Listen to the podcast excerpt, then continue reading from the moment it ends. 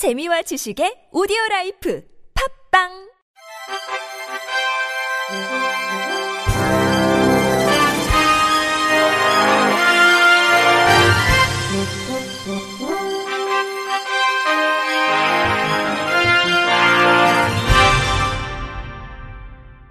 청취자 여러분 안녕하십니까? 12월 28일 수요일 KBIC 뉴스입니다. 경기도는 내년 1월 10일까지 2023년 장애인 맞춤형 일자리 사업에 참여할 사업 수행기관 30개소를 모집한다고 밝혔습니다. 장애인 맞춤형 일자리 사업은 일반 고용시장에서 상대적으로 취업이 배제된 장애인에게 적합한 일자리를 발굴 및 보급하는 수행기관에 인건비와 관리 운영비 등 총 65억여 원을 지원하는 내용입니다. 사업 참여 대상 기관은 장애인 일자리 창출 지원 등의 원활한 사업 수행이 가능한 역량과 전문성을 갖춘 도내 비영리 법인 및 단체 등입니다. 이번 모집엔 장애 유형별 맞춤형 일자리 5개소, 관리 중심 중증 장애인 맞춤형 일자리 25개소로 나눠 525명이 일할 수 있는 수행 기관을 선정합니다. 장애 유형별 맞춤형 일자리는 직업훈련, 직접 일자리, 민간 취업 알선 등의 사업 내용으로 경기도 거주 만 18세 이상 미취업 장애인 대상입니다.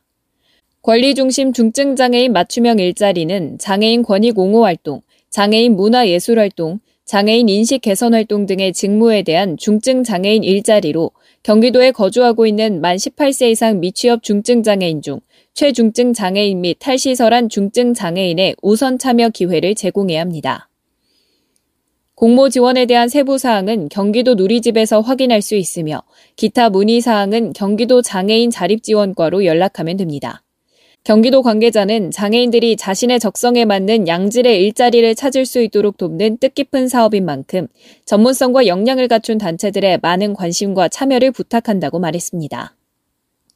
내년 8월 부산 해운대구 백스코에서 세계 장애인 부산 대회가 열리는 가운데 부산시는 내년 4월까지 해운대 일대의 소규모 근린 생활 시설 출입구와 공원 보행로 등 20곳에 경사로를 무료로 설치 지원한다고 밝혔습니다. 앞서 시는 무장애 경사로 설치 지원 시범 사업을 위해 부산시 지체장애인 협회와 업무 협약을 진행한 바 있습니다. 이번 사업의 일환으로 시는 어제 오후 2시 해운대구 올림픽공원에서 롯데월드 어드벤처 부산과 함께 무장애 경사로 기부금품 전달식을 가졌습니다.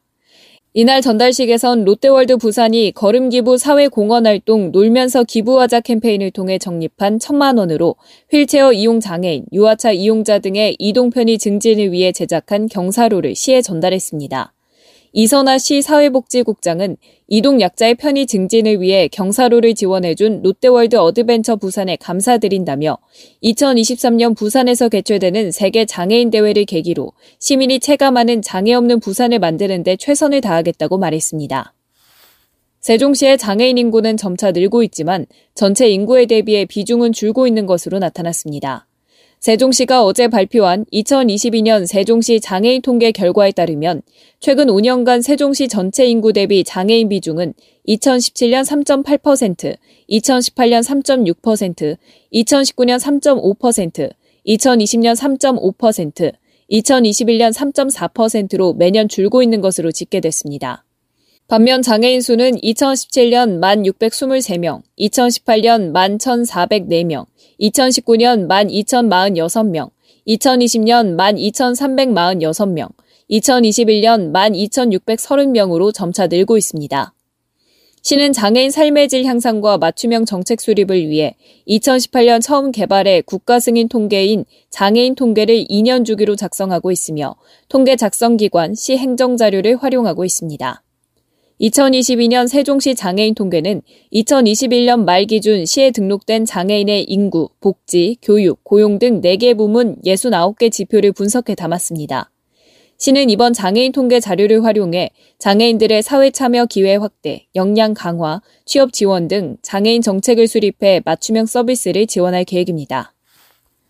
울산시 동구는 전국 6대 광역시 구군 가운데 처음으로 내년부터 장애인 자립주택을 운영한다고 밝혔습니다.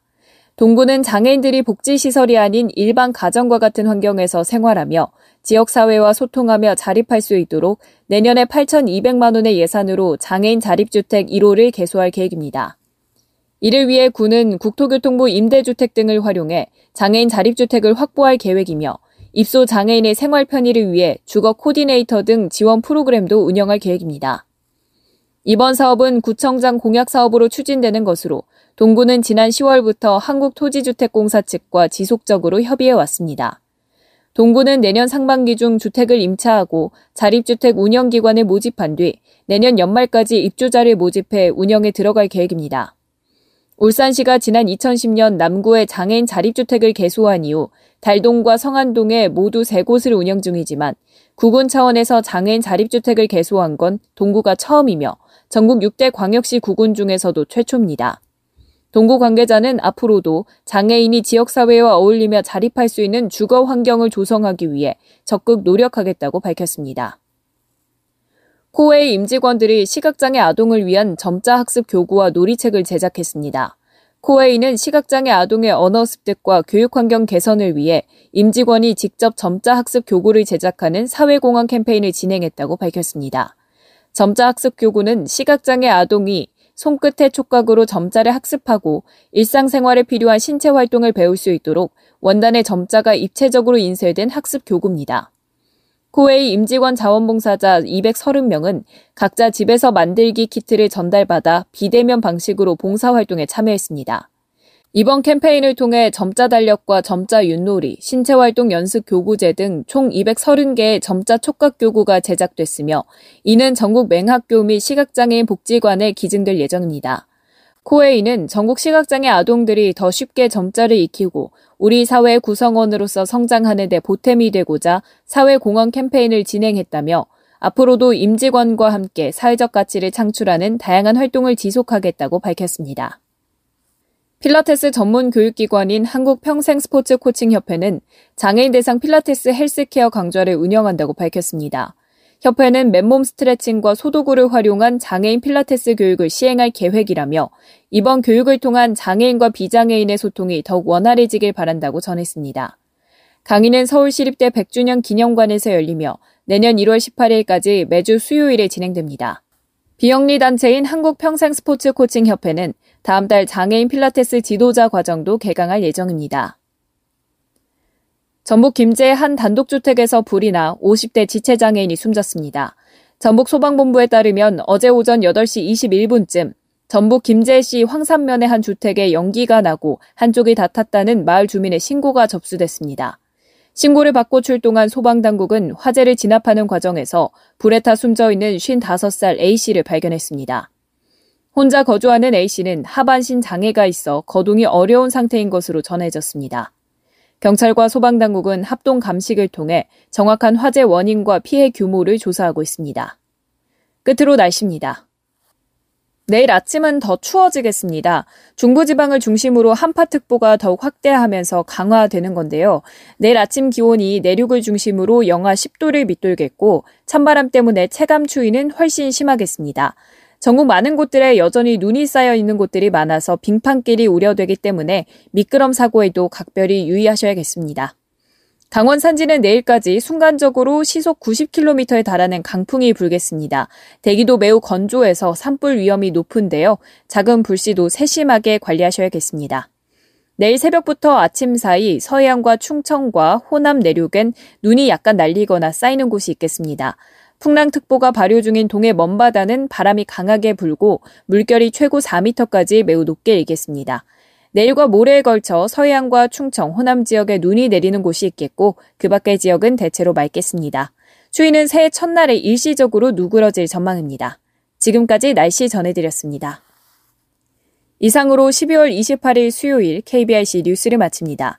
지금까지 제작의 권순철, 진행의 최유선이었습니다. 고맙습니다. KBIC Thank you.